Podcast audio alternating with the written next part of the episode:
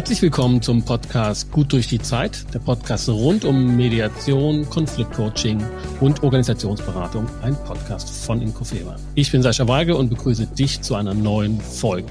In dieser Episode wollen wir uns der Frage zuwenden, inwieweit die technischen Entwicklungen rund um das Thema künstliche Intelligenz zu Veränderungen für die Arbeit als Mediator, Konfliktberater und Coach führen. Wir haben zu dem Thema hier schon mehrmals gesprochen, unter anderem mit Michael Bartel beim Thema Mediation und künstliche Intelligenzen als Tool, das Emotionen erkennt. Wir haben zu Friedensmediation gesprochen, wie Staaten in der Diplomatie künstliche Intelligenz einsetzen und nutzen mittlerweile. Und vor kurzem habe ich mich auch mit ChatGPT hier unterhalten und gefragt, inwieweit mich diese künstliche Intelligenz bei der Arbeit als Mediator unterstützen kann. Dieses Mal möchte ich mich einer anderen Perspektive widmen und aus dieser Perspektive auf das Thema zukommen. Nicht nur allein das technisch Machbare besprechen, sondern auch das rechtlich Erlaubte. Und dafür habe ich mir einen erfahrenen Kollegen und Experten auf dem Gebiet des internationalen IT- und Technologierechts eingeladen, sowie dem Recht der Nutzung von Daten mein Leipziger Anwaltskollege und Gründer und Partner von Spirit Legal, Rechtsanwälte, einer Anwaltskanzlei aus dem Herzen von Leipzig. Hallo und herzlich willkommen, Peter Henze.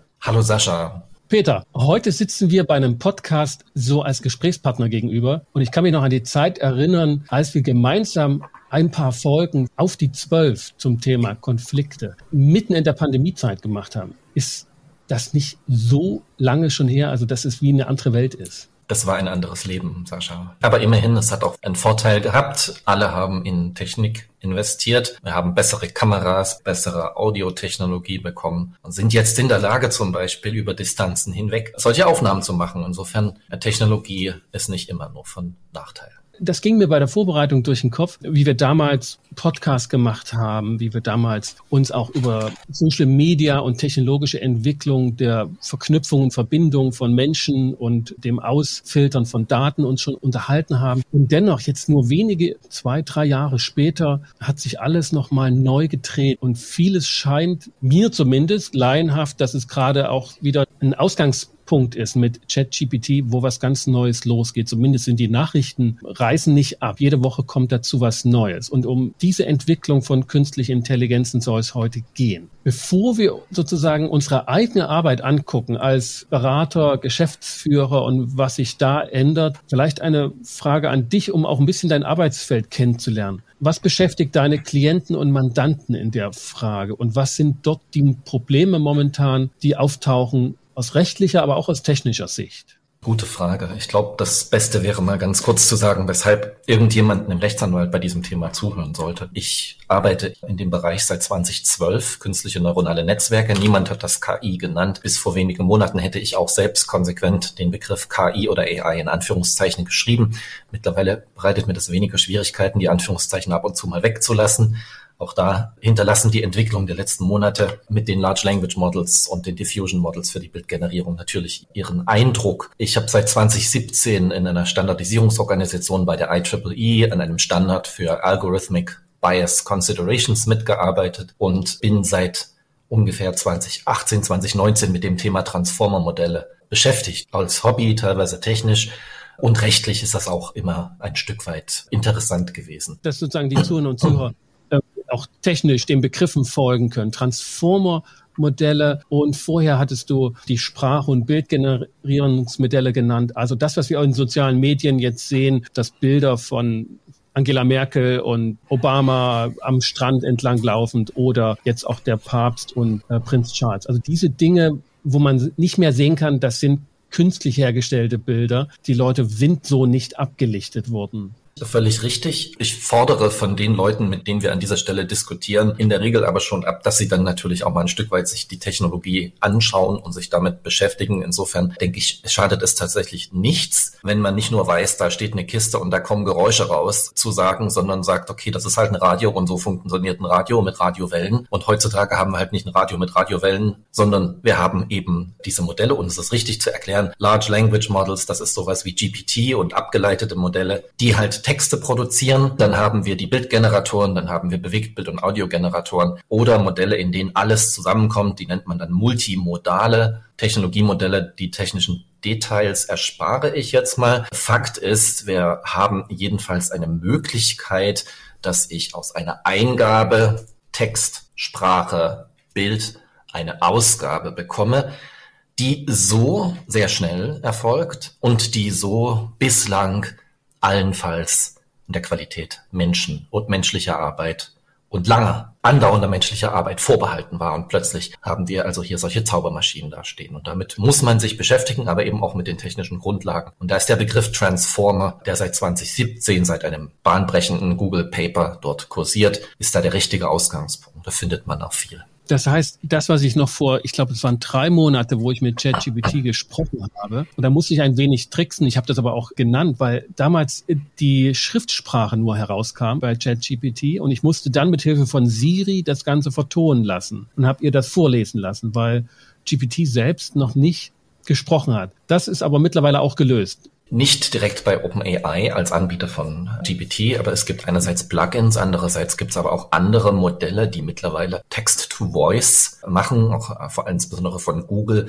Aber wir reden ja hier von einem wachsenden Ökosystem und eines der, und da greife ich auch gleich ein Stück weit vor und Andererseits ist es aber auch wichtig zu wissen, eine Entwicklung, bei der es eben nicht besonders hohe Markteintrittsbarrieren gibt, sondern wir jetzt schon sehen, dass viele dieser Modelle, die wir uns vorstellen müssen, als große Mengen an Daten komprimiert, trainiert, ein Netz und dann Gewichte drin, das wird eine Eingabe auch zu einer vernünftigen Ausgabe führt, dass diese Arten von Modellen massiv komprimiert werden können. Das heißt, wir haben aktuell ein Modell mit dem witzigen Namen Lama Alpaca, äh, also eine ganze Reihe, die mittlerweile auf einem heimischen PC laufen können, ohne dass ich mich an GPT anschließen muss, GPT äh, über die API oder ChatGPT über die Web-Oberfläche. Und das äh, sehr wahrscheinlich ist, dass wir bis Ende des Jahres auf jedem Telefon ein eigenes Sprachmodell haben und laufen lassen können. Das ist schon bemerkenswert. Genau. Ohne dass wir also mit der Firma sozusagen ja. in San Francisco Kontakt aufnehmen müssen.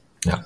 Wow. Das ist so. Also personalisierte Modelle, die ich dann auch auf eigenen Daten äh, so trainieren kann, die Gewichte so anpassen kann. Natürlich ist das eine fließende Entwicklung, aber allein die letzten sechs Wochen haben gezeigt, dass das einfach sehr schnell vorangeht. Letzte Woche kam ein Paper wiederum von Google heraus, die gesagt haben, mehr oder weniger, die Forscher. Wir haben keine Markteintrittsbarriere, wir haben kein Mode, wir haben keinen Burggraben, der unsere Produkte hier an dieser Stelle bremst. Es ist quasi jedem und jeder selbst überlassen, wie sie, er oder als Organisation man solche Modelle trainiert. Das ergibt natürlich viele tolle Möglichkeiten, immer noch, Entschuldigung, in Bezug auf die sprachgenerierenden Transformer-Modelle. Bei den Bildgeneratoren ist es nochmal ein bisschen anders, aber gern zum Ernst. Also die sind ja auch mittlerweile ubiquitär. Ich kann zu Midjourney gehen, ich kann den Bing Chat nehmen und krieg einigermaßen vernünftige Ergebnisse. Ja, und dann kann ich mir praktisch wirklich auch einen persönlichen Assistenten heranzüchten und heranziehen, weil ich trainiere ihn auf meinen Telefon, auf meinen technischen Geräten ohne. Deinen, deinen Zauberlehrling. Oder du bist der Zauberlehrling. Oder deinen Golem, der dann läuft. Die Frage ist, ob du das möchtest. Möchtest du auf dem Quatsch, den du in der Vergangenheit selbst erstellt hast, tatsächlich was trainieren? Oder möchtest du eine allwissenden, einen allwissenden Helfer bei der Seite haben, ich tendiere momentan noch dazu, dass bei aller Vorsicht und natürlich bei aller Sorge um das, was möglicherweise dort auch drinsteckt, schätze ich die Fähigkeit dieser großen Sprachmodelle. Und da gibt es ja diesen berühmten Satz, never underestimate uh, the effects of having read the Internet. Mit Internet euphemistisch ist gemeint, also das Wissen der Welt. Einmal das Wissen der Welt konsumiert haben, in einer Repräsentation, in einem solchen Modell abgebildet zu haben. Da ist natürlich Erkenntnis drin, die ich, wenn ich geschickt bin, und da wird sicherlich die Personalisierung eher im der richtigen Ansprache, das, was man heute als Prompting bezeichnet. Also ich gebe dem Sprachmodell den Playground vor, in dem ich sage, das ist die Situation, du bist jetzt Professor für alles, du weißt alles in allen Bereichen und antwortest mir auf höchstem sprachlichen Niveau. Meine absoluten Lieblingsprompts sind die IQ-Modulation. Antworte mir auf einem IQ-Niveau von 200, antworte mir auf einem IQ-Niveau von 130 oder von 90 und ich kriege jedes Mal andere ausgefeilte Antworten. Das Methodenwissen in diesen Modellen ist unfassbar gut. Wer allerdings erwartet, dass ich von einem Sprach Modell, so wie sie designt sind von den Transformer-Modellen. Das sind autoregressive, das ist ein Begriff aus der Mathematik, autoregressive Modelle, dass ich dort ausschließlich Wissen herausbekomme und löse mir bitte dieses Problem, der wird sicherlich enttäuscht sein. Dafür sind sie mathematisch nicht gemacht. Sie sind auf Varianz und nicht auf Richtigkeit angelegt. Und das heißt, was kriege ich dann raus, wenn ich nicht, ich sage jetzt mal so simpel, pures Wissen bekomme? Kriege ich dann Interpretationen oder das ich auch letztlich von Menschen bekomme? Du musst dir das wie den Unterschied, den Unterschied zwischen einer Schrotladung, einer Büchse und einem Flintenlaufgeschoss oder einem einfachen Geschoss, das genau das Ziel trifft in den neuen. Die Schrotflinte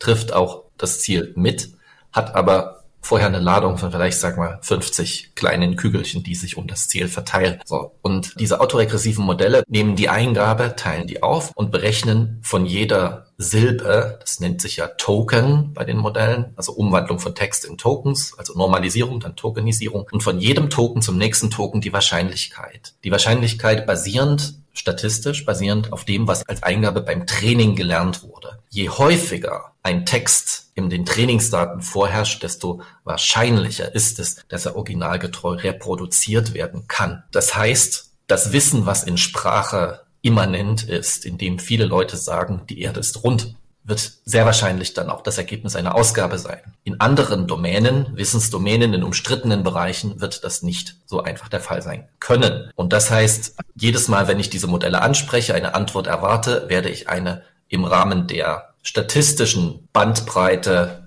des Spielraums eine Antwort bekommen, die entweder am oberen oder am unteren Ende dieser Bandbreite liegt. Das muss aber nicht wahr sein. Deswegen die Enttäuschung, um Gottes Willen, das Modell, also ChatGPT kann mir das gar nicht so richtig beantworten, ist ein Fehler. Das ist, das Auto kann nicht fliegen. Ne? Ich habe nicht alles verstanden, glaube ich, oder da bin ich mir ziemlich sicher. Aber zwei Punkte vielleicht, die man prüfen will. Das erste ist, es ist wichtig und bedeutsam auf das, was ich eingebe mit meiner Frage oder mit meiner Idee. Das ist das Wichtigste mit Abstand. ist noch bedeutsamer als bei Google. Ich kann mich erinnern, bei Google am Anfang haben einige Leute den ganze, die ganze Frage hingeschrieben und dann sind sie draufgekommen, ach, es reicht, wenn ich die drei, vier wichtigsten Wörter nur schreibe und ich kriege die Ausgabe raus. Also diese Form ja. des, ich lerne, was die Maschine braucht und passe mich dem an. Ja, so wie man intuitiv bei diesen Alexas und so gesprochen hat wie mit Kindern. Viel zu laut, und viel zu langsam. Aber in der Hoffnung, jetzt versteht das nicht. Das wird hier noch wichtiger. Also wir haben natürlich Quanten, einen Quantensprung. Ja, es ist, es ist schon richtig, was du sagst. Wir haben einen Quantensprung und wir müssen aufpassen, dass wir Endgeräte und die dahinterliegende Technologie nicht gleichsetzen. Wir werden in Kürze erleben, dass die Alexa-Endgeräte, ich habe sie diskonnektiert, hier hinter mir auch stehen, dass die auch an große Sprachmodelle angeschlossen werden und plötzlich ganz anders funktionieren, als wir es in der Vergangenheit gewohnt sind. Aber das sind grundsätzlich dumme Geräte, Strom fließt durch, die haben Mikrofone, die haben Lautsprecher, Ende aus, Wi-Fi-Connector. Das, was besonders wichtig ist bei der Entwicklung, die wir jetzt erleben, ist, dass es erstmals gelungen ist, mit einem gewissen Rechenaufwand, ohne Zweifel, der aber, wie gesagt, also auch nur erstmal das Training betraf, für diese sogenannten Foundation Models, also diese Grund Grundlagenmodelle, insbesondere die Sprachmodelle, dass ich mit einem gewissen Training es erreicht habe, dass Text, unglaubliche große Mengen an Text aufbereitet, normalisiert, tokenisiert in diese Modelle eingespeichert wurden, indem sie durchfließen. Die statistische Verteilung dieser Begriffe, die drin sind und das, was logisch wahrscheinlich nach dem S war, einmal folgt, dass das mit aufgenommen wird. Und hier spielt der Kontext. Sprache hat viele Dimensionen, mehrere tausend Dimensionen, spielt eine ganz große Rolle. Und aus dem einfachen, was wir Menschen automatisch, wenn wir sagen, es war einmal, ist klar, wir befinden uns in der Märchenwelt. Das ist das, was unser Kopf automatisch ich, ich muss immer noch an Sergio Leone denken. Es war einmal in Amerika. Aber es war einmal in Amerika. Siehst du, das ist ein völlig anderer Kontext. Könnte natürlich sein, so, aber das meiste werden tatsächlich Once Upon a Time oder es war einmal, werden also tatsächlich die Märchenwelt sein. Diesen Kontext kann natürlich ein Gerät, das keine sensorische Fundierung in der Realwelt hat, nicht wissen. Das sieht uns nicht ins Gesicht. Emotion Sensing, ähm, Emotionserkennung ist ein ganz anderes Thema, bin ich extrem skeptisch, dass das überhaupt funktioniert. Scheint mir alles nach ein bisschen Bogus-Tech zu sein. Aber grundsätzlich muss ich, wenn ich eine tolle, perfekte Ausgabe möchte, muss ich diese Situation, die mich umgibt, in der ich mich befinde und in der ich möchte, dass das System sich versetzt, muss ich quasi in den Prompt reinschreiben. Das gibt's One-Shot, in dem ich alles gleich eingebe. Das funktioniert meistens nicht so gut. In der Regel entsteht das, und da sind wir bei was Spannendem, Kommunikation mit Maschinen, entsteht das in mehreren Stufen. Ich sage, mach das bitte so und jetzt das noch und jetzt das noch. Wir haben zum Beispiel einen Korrekturprompt, eine Abfolge. Ich habe das Lektorat nach der Lektorin einer Fachzeitschrift bei uns benannt und habe gesagt, jetzt spreche ich dich so an und dann habe ich in drei, vier, fünf Stufen plötzlich ein hochqualifiziertes Lektorat für unsere Fachtexte, was tatsächlich unfassbar unfassbar gut ist, nahezu fehlerfrei. Aber der Umgang mit der Maschine ist tatsächlich manchmal auch ein Stück weit menschlich.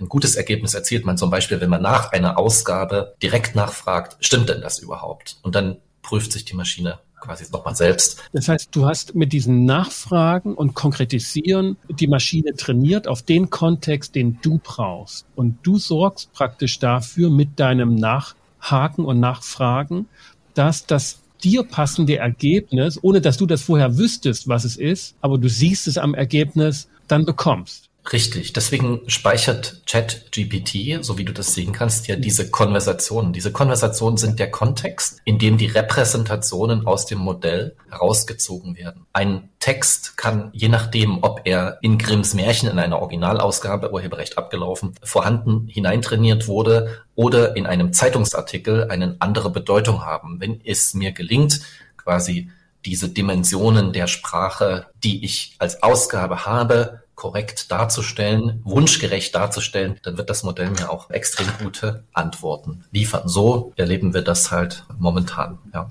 Ja, das erinnert mich tatsächlich von der Vorgehensweise an meine eigene Arbeit als Mediator, wenn ich sozusagen hm. Menschen vermittle, die in Konflikten sind und, und ich nicht nur einfach frage dann, ne, wie, wie ging es dir damit, sondern einen Korridor baue, wo ich den Fokus der Antwort zusteuere. Ne? Also wenn du nochmal bedenkst, dass der Kollege dir gesagt hat, du kannst ihm dieses Mal vertrauen und dann erlebst du, was geschehen ist, wie ging es dir jetzt damit im Nachhinein? Also ich baue verschiedene Korridore, weitere Informationen auf, ehe die Frage kommt, um den Fokus zu schärfen. Und das klingt mir so ein bisschen danach, dass das mit der Maschine halt nachgeschalten werden kann. Ne? Dass ich zunächst eine Information bekomme auf eine einfache Frage und dann baue ich noch weitere Nachfragen nach und schärfe die Antwort. Da wären wir schon so ein bisschen bei dem Punkt, wie können wir das für unsere Arbeit nutzen, beziehungsweise wie werden diese Technologien in unserer Branche von Kollegen und auch von uns selbst womöglich genutzt werden können. Also wie verändert das unsere Arbeit? Jetzt bist du ja nicht nur Anwalt, der mit Klienten und Mandanten arbeitet, die sich mit dieser Technologie befassen, möglicherweise dort neue Produkte bauen wollen etc., sondern du bist ja auch selber Berater und Unternehmer und hast die ganzen Herausforderungen im Unternehmertum und musst dich mit technologischen Entwicklungen herumschlagen. Was ändert sich für dich, wenn du dich mit diesen Technologien befasst, auch in deiner eigenen Arbeitsorganisation und deiner Arbeitswelt? Gute Frage. Ich war lange Zeit bis Ende des letzten Jahres auch gegenüber den Transformer-Modellen eher kritisch eingestellt. Also was ihren Impact auf unsere Welt angeht. Und das, obwohl ich quasi im Jahr 2021 war es, glaube ich, sechseinhalb Stunden YouTube-Reihe mit einem Machine Learning-Experten dazu auf YouTube auch so hochgeladen habe, wo wir diskutiert haben, genau all die Fragen, die wir jetzt diskutieren. Impact auf unsere Gesellschaft. Dann habe ich aber gemerkt, wie auch im Bereich der tatsächlichen Mathematiker und Physiker die Meinungen sich über ein paar Monate hinweg doch massiv geändert haben. Und da habe ich halt so Double-Check gemacht und gesagt, ist das so? Ist das jetzt ein Hype oder ist das eine, eine Sache, die gekommen ist, um zu bleiben und uns nachhaltig verändern wird? Und die Aussage, die ich von vielen Leuten bekommen habe, neben dem üblichen Aussagen der Physiker, das gab's alles schon längst und so weiter und so fort, ist aber schon, das ist ein Kernspaltungsmoment gewesen die Entwicklung der Transformer. Und von hier an geht es jetzt weiter und sie werden nicht weggehen. Ich will mich mal nur im Bereich des Sicht- und äh, Spürbaren bewegen. Verlage, die wir beraten, haben ihre Budgets für Texter Korrektoren, Annotierungen und Illustratoren gekürzt um mindestens 50 Prozent. In den USA werden reihenweise Jobs gestrichen im Bereich HR zum Beispiel. Das war die große Meldung von IBM letzte Woche. Aber insbesondere Tätigkeiten, die mit Sprache, vor allen Dingen mit Sprache und natürlich Illustratoren sind ein wesentlich geringerer Markt gewesen, aber da betrifft es vor allen Dingen die Stockfotografen. Die werden im Kern verschwinden. Und das ist natürlich eine Auswirkung, die es gibt. Übersetzungen sind etwas, was mit ChatGPT, wenn man es richtig anstellt, wesentlich besser und wesentlich eleganter und wesentlich schneller gehen. Und vor allen Dingen, und das ist das Entscheidende, sie sind so viel billiger, nämlich kosten sie fast gar nichts im Vergleich zu jemandem, der sich da hinsetzt und das menschlich übersetzt. Ne, die, ich glaube, die große Studie von Osborne und Frey war von 2012. Ne, das scheint ein wichtiges Jahr gewesen zu sein. Auch du hast damals von 2012 vorhin gesprochen. Weil lange Jahre, ne, diese, die werden verschwinden und man konnte dann auch in Portalen nachgucken, was das für den eigenen Beruf bedeutet. Lange Jahre ist da nichts geschehen. Und jetzt scheint ist auch nicht ist auch nicht so ohne weiteres vorhersehbar. Ich glaube auch nicht, dass tatsächlich also 2017, als Google das vorgestellt hat, das Modell, haben sowohl Facebook als auch Google diese Technologien bereits eingesetzt im Hintergrund. Das ist sicherlich nochmal ein ganz wichtiger Aspekt, haben sie aber nicht für Endkonsumenten zur Verfügung gegeben. Deswegen sind ganz viele zum Beispiel Support Messages, aber auch die Google Suchergebnisse basieren bereits auf Modellen, wie wir sie heute für die Endnutzer unter dem Namen ChatGPT oder anderen tatsächlich kennen. Also die sind schon ein paar Jahre im Einsatz, aber eben waren sie mehr oder weniger ein Stück weit weggeschlossen vor dem allgemeinen Zugang, weil man natürlich auch Sorge hatte, erstens, dass jemand reinschauen könnte, womit sie trainiert werden und das zweite ist, dass jemand sie eben nutzen könnte für ganz andere Zwecke. Und das ist der Punkt, den man überschritten hat. Die Büchse der Pandora. Also wir hatten, glaube ich, selten so, war das so weit offen. Seit der Nukleartechnologie würde ich schon sagen, ist das schon mal die, die, die krasseste Entwicklung, die wir hier erleben, mit dem krassesten Impact auf unser allgemeines Leben dass diese Modelle und dann werden sie tatsächlich, ich sage jetzt, der eine sagt demokratisiert, der andere sagt, sie sind halt die inflationär vorhanden, wird jeder an jeder Stelle solche Modelle für sich einsetzen können. Ein Punkt noch zum Thema Impact. Wenn man die Börse als Indikator wählen möchte, wirtschaftlich ist ja alles in irgendeiner Form bei uns heute natürlich relevant. Die Aktien von und damit die Zukunftsaussichten, die geschätzten Zukunftsaussichten von Unternehmen, die Lernplattformen, Sprachlernplattformen, die E-Learning anbieten, sind so massiv eingebrochen, teilweise um 80, 90 Prozent. Und ich kann das aus der eigenen Erfahrung sagen. Es gibt nahezu keine besseren Sprachtutoren, außer einen Menschen, den ich persönlich tatsächlich eins zu eins habe, als diese Sprachmodelle. Auch Wissenslernung, Mathematikunterrichtklasse kann ich so viel besser als der Durchschnittslehrer in diesen Modellen abbilden. Das ist tatsächlich unglaublicher Sprung nach vorn. Ich kann mich selbst so aufschlauen mit, mit diesen Modellen. Personalisiert, individuell, Übungen. Ich kann natürlich auch als Übungsleiter Stunden erstellen lassen. Ich kann Trainings machen lassen. Das ist bemerkenswert. Das heißt, wenn ich verstanden habe, wie ich die Technik nutze für mich und meine Lernentwicklung dann habe ich damit den besten Lehrer bei mir in Zukunft auf dem Telefon. Ja, ich habe einen Companion, den ich nicht mehr losbekomme. Und seitdem wir es einsetzen, so, keine Ahnung, November, Dezember hier im Kollegen-Kolleginnenkreis, wir haben eine Liste der interessantesten, besten spaßigsten Prompts, die wir hier für unsere tägliche Arbeit nutzen. Du willst und du kannst nicht mehr ohne, kannst nicht mehr ohne arbeiten. Das ist tatsächlich so. Es ist innerhalb kürzester Zeit unverzichtbar geworden und wir reden von einer Branche, die tendenziell extrem konservativ ist und eher vorsichtig. Gibt andere Branchen, die jetzt schon, also zum Beispiel Marketing, bei der auch wieder der Personalfluktuation besonders groß ist, beziehungsweise hier Stellen ersetzt werden durch die Tools. Also ein, zwei Beispiele, was sich konkret für dich als Rechtsberater, ne? jetzt nicht so sehr, wo du sozusagen im Prozess vor Gericht bist, sondern wo du beratend unterwegs bist und Empfehlungen ausgibst oder auch Entscheidungsalternativen erarbeitest für die Klienten und Kunden, die dann sich darauf stützen und sagen, okay, dann machen wir das so und so. Wie hat sich da für dich und euch in der Kanzlei das in diesen Monaten geändert? Gibt es so ein, zwei Punkte, wo deutlich wird, das hätten wir als Rechtsanwälte vor fünf Jahren, vor drei Jahren, vor zwei Jahren nie für möglich gehalten. Es ist nicht der Kern dessen, was man üblicherweise als Rechtsanwaltstätigkeit bezeichnet, also nicht unbedingt die Schriftsätze. Ja, Korrekturlesen von Schriftsätzen kann man machen, geht, funktioniert ganz okay, kann ich über die API laufen lassen. Es ist eher die Aufbereitung von großen Textmengen, die es mir ermöglicht. Es gibt online relativ einfache Tools wie klavier.ai, also wie Klavier geschrieben, oder Chat-PDF. Da kann ich Dokumente, PDF-Dokumente mit bis zu 300 MB hochladen und kann Fragen zum Inhalt stellen. Selbstverständlich wäre das vorher nicht möglich gewesen. Also das sind Sachen, die funktionieren. Ich kann Gerichtsentscheidungen mir einigermaßen plausibel zusammenfassen lassen, natürlich mit einer gewissen Vorsicht, aber grundsätzlich ist das denkbar.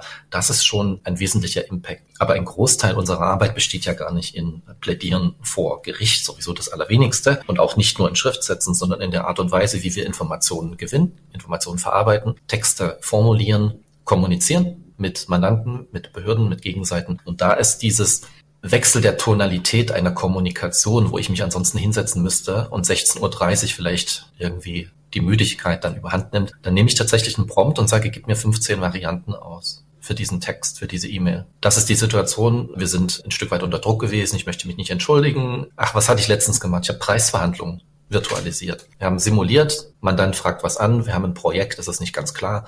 Und dann haben wir diese Diskussion simuliert, um den optimalen Preispunkt zu finden. So etwas hätte früher, und da ist natürlich voll hart, einen Coach gebraucht. Szenarien brauche ich nicht mehr. Brauche ich nicht mehr. Ja. Und da geht es nicht darum, ob das eine besser ist oder schlechter ist, sondern es entsteht zumindest der Eindruck, es sei mindestens genauso gut. Es ist unmittelbar sofort verfügbar, ortsunabhängig und es kostet nichts. Das sind alles Argumente, die nach klassischen wirtschaftlichen Kriterien dafür sorgen, dass die Nachfrage zu klassischen Trainings gegen Null geht. Ja es sind Szenarien, die sofort anregend wirken. Wie kann ich im nächsten Moment, in der nächsten Gesprächssituation reagieren? Ich habe noch ein Beispiel für dich als Juristen, das du nachvollziehen kannst. Du Kommentarliteratur. Kommentare werden geschrieben. Da schreiben Juristen, genau, da schreiben Juristinnen und Juristen, schreiben ihre Meinung basierend auf einem Gesetzestext und dazu ergangenen Entscheidungen und Meinungen anderer Menschen schreiben sie dann rein und versuchen, den Gesetzestext zu interpretieren in die eine oder andere Richtung, also eine Art wissenschaftlicher Diskurs. Ich hatte relativ früh in diesem Jahr mir mal ein Thema rausgesucht, das war aus dem Datenschutz, das sind sehr allgemeine Grundsätze gewesen, da gibt es so Datenschutzgrundsätze, Prinzip der Datensparsamkeit und demgegenüber der technische Herausforderung, dass solche Modelle, solche KI-Modelle, aber sehr großen Datenhunger haben. Ne? So ein ganz klassischer Zielkonflikt, genauso wie Vertraulichkeit und Datensicherheit ist ja auch so. Ne? Eine gewisse Schwierigkeit. Aber es ist jedenfalls so dieser Zielkonflikt, den man dort hat. Und dann habe ich in langen Diskussionen, merkst schon, wie die Sprache das skurril klingt, langen Diskussionen mit ChatGPT. Die man nicht im Podcast, aber die ganz deutlich sind. Die Anführungszeichen, genau, die ich jetzt gerade mache, meine Airquotes, ähm, habe ich mich bemüht und habe das Modell gefragt, sag mal, dieser Zielkonflikt ist ja tatsächlich nur schwer auflösbar, Juristen kriegen das alle nicht hin, aber hilf mir doch mal, lass uns doch mal in die Geschichte zurückgehen. Wie hätten das denn die Frühscholastiker gemacht? Da kommt deine Ursprung. Auf gut Deutsch, meine, meine Fresse, ja mittelalterliche Themen, meine Fresse, also die Ergebnisse dieser Auseinandersetzung tatsächlich wissenschaftliche Methoden der Scholastik auf die Auflösung dieses Themas angebracht. Und dann habe ich gesagt, so, und wie würden das Mathematiker, Biologen, Soziologen, Verkehrswissenschaftler etc. lösen? Und ich bekomme plötzlich einen Input, einen Struktur und einen Methodeninput aus Disziplinen, in denen nicht ich mich nicht nur auskenne, sondern wo ich 10, 15 andere KollegInnen befragen müsste was ihre Meinung ist. Jeweils Experten in ihrer Domäne. Und das ist ein Methodenwissen, was unmittelbar qualitative Sprünge und ja, überstrapazierter Begriff, aber schon Quantensprünge ermöglicht. Natürlich kann das dazu führen, dass die Leute nur Schrott schreiben und das immer, oder es führt eben dazu, dass du dein eigenes Wissensgerüst natürlich massiv ausbaust. Und das war tatsächlich begeisternd. Und da ich unheimlich schlecht in Mathematik bin, nutze ich das insbesondere jetzt dieses Struktur- und Methodenwissen aus Mathematik, aus Physik, manchmal auch aus Chemie oder Biologie, um bestimmten Aussagen entweder metaphorisch in anderen etwas unterzuschieben oder sie tatsächlich auf Validität zu prüfen. Oder einen interessanten, originellen, auch das wieder witzig, dass man den Begriff verwendet, äh, obwohl aus der Maschine das Ergebnis kommt, einen originellen Gedankengang herzuzaubern. Das ist für mich tatsächlich ein unfassbarer Qualitätssprung. Es wird ja zuweilen auch kolportiert, dass Originalität letztlich eine Konsequenz von Kombinatorik ist. Also Dinge zu kombinieren, die schon bekannt sind und trotzdem ist die Mischung und das Zusammenspiel dieser bekannten Dinge dann etwas, was Neues in uns wachruft und das uns originell vorkommt oder eben auch ganz simpel originell ist. Und das bedeutet für euch als Rechtsbeistände, wenn ihr Argumentationen entwickeln sollt für oder gegen, habt ihr praktisch das, was man früher in Rhetorikclubs genutzt hat, nämlich einfach mal die Gegenposition einzunehmen, mit viel Aufwand dann anders zu argumentieren, könnt ihr wie in einem Theaterstück praktisch beiwohnen und das anregen, dass dort solche unterschiedlichen Perspektivenspieler die Dinge erläutern, wie sie das sehen würden. Das würde zum Beispiel für Richtig, uns. Ich kann das, ich kann das stagen. Ich kann sagen, bitte spiele beide Rollen und immer wieder Regenerate Response machen und dann bekomme ich 10, 15 Varianten eines Bühnenstücks, in dem ein Mediator oder eine Mediatorin zwei, drei oder mehr Streithähne miteinander irgendwie das Ganze schlichtet. Und das ist tatsächlich interessant, weil ich natürlich wiederum durch den Prompt vorgeben kann, jetzt gib mir eine Variante, bei der es richtig schief geht, eine Variante, bei der es unentschieden ausgeht, eine Variante, bei der es eskaliert, eine Variante, bei der es geschlichtet wird oder anders geschlichtet wird. Und ich kann also Scenario Planning und mich vorbereiten auf Situationen. Das geht. Ich kann also auch Schwächen in methodischen Ansätzen finden. Da scheint mir ein Muster wieder durchzuscheinen, dass wir in der Digitalisierung häufig haben, dass die Vorbereitungszeit immer aufwendiger wird und dass letztendlich das Produkt und das Ziel dann nur noch ganz leicht wird. Also, dass zum Beispiel der Aufwand von Marketing immer größer geworden ist, auch die Budgets von Marketing, aber dafür ist das Produkt am Ende ziemlich passgenau und man muss wenig nachsteuern. Es ist dann genau das, was es sein sollte für die Kunden. Dieses Muster scheint sich dann hier auch fortzuführen, dass ich als Mediator oder als Rechtsberater, als Verhandlungshelfer, als Coach nicht nur Szenarien entwickle, sondern mich selbst mit Szenarien vorbereiten kann. Also ne, ich frage von Mediatoren ist ganz häufig, äh, was mache ich denn, wenn ich nicht weiß zur Antwort und was die da bringen? Ich habe ja nur ganz wenig Informationen. All das ließe sich jetzt mit dem zumindest für die eigene Beruhigung und Vorbereitung im Handumdrehen herstellen. Ich habe das für einen Freund gemacht, der ist Lehrer einer Berufsschule, der macht Technikwirtschaft Gemeinschaftskunde, irgendwas in diese Richtung. Ne? Dann habe ich quasi mal eine Stunde vorbereitet und habe die Stunde durchgespielt und habe dabei quasi die groben Sozialkriterien seiner Klasse genommen. Gesagt, Durchschnitt, also das ist das Alter, das sind die Leute, so heißen die, das sind ein paar Charakteristika. In dem Fall aber mit Schüler 1, Schüler 10 und sowas, also jetzt nicht mit echten Namen und so. Aber du kannst die Dynamik nachspielen lassen. Das war sehr, sehr, sehr, sehr spannend. Selbstverständlich ist es nicht so, dass wir hier von einem echten Denken sprechen. Es sind immer noch autoregressive Modelle, die Plausibilitäten ausspucken. Aber das Schöne ist, es ist dadurch, dass ich es einmal durchgespielt habe, in ein oder zwei oder drei Varianten, nehme ich mir selbst ein Stück weit natürlich die Sorge dafür, dass ich jetzt in etwas völlig Unerwartetes hineintappe. Es kann immer noch passieren. Natürlich kann ein Komet einschlagen und plötzlich ist alles ganz anders oder so. Aber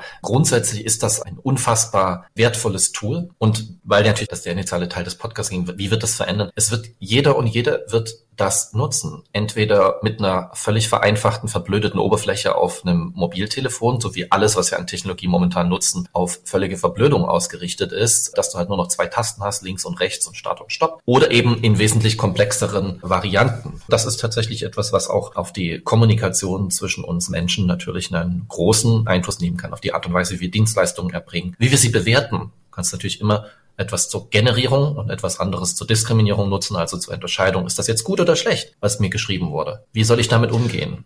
Stellen wir uns Chats, Chats vor, automatische Chatbots, die Nachrichten in Social Networks auf Kontaktplattformen bewerten. Was mir daran so deutlich gefällt, ist, dass dann das Thema künstliche Intelligenz viel deutlicher wird, dass es ein Tool ist, ein Instrument und ein Werkzeug und nicht jetzt ein Gegenspieler, ne, wo viele denken, das ist jetzt irgendwie ein künstliches Lebewesen und sind die klüger als wir, sondern es wird deutlich, wir nutzen das oder wir nutzen es nicht und es wird schwer sein, dem zweiten Weg zu folgen, es nicht zu nutzen, sondern wir werden in Zukunft dann lernen, solche Tools für die eigene Arbeit nutzbar zu machen. Wenn jetzt Kollegen damit anfangen wollen, weil sie sagen, ich habe jetzt durch Zufall auf Start gedrückt bei diesem Podcast und habe das gehört. Ich bin Berater, Coach, Rechtsanwalt. Was ist ein guter erster Schritt? Was würdest du empfehlen zu sagen, damit kann man lernen, wie man mit den Dingen umgehen kann?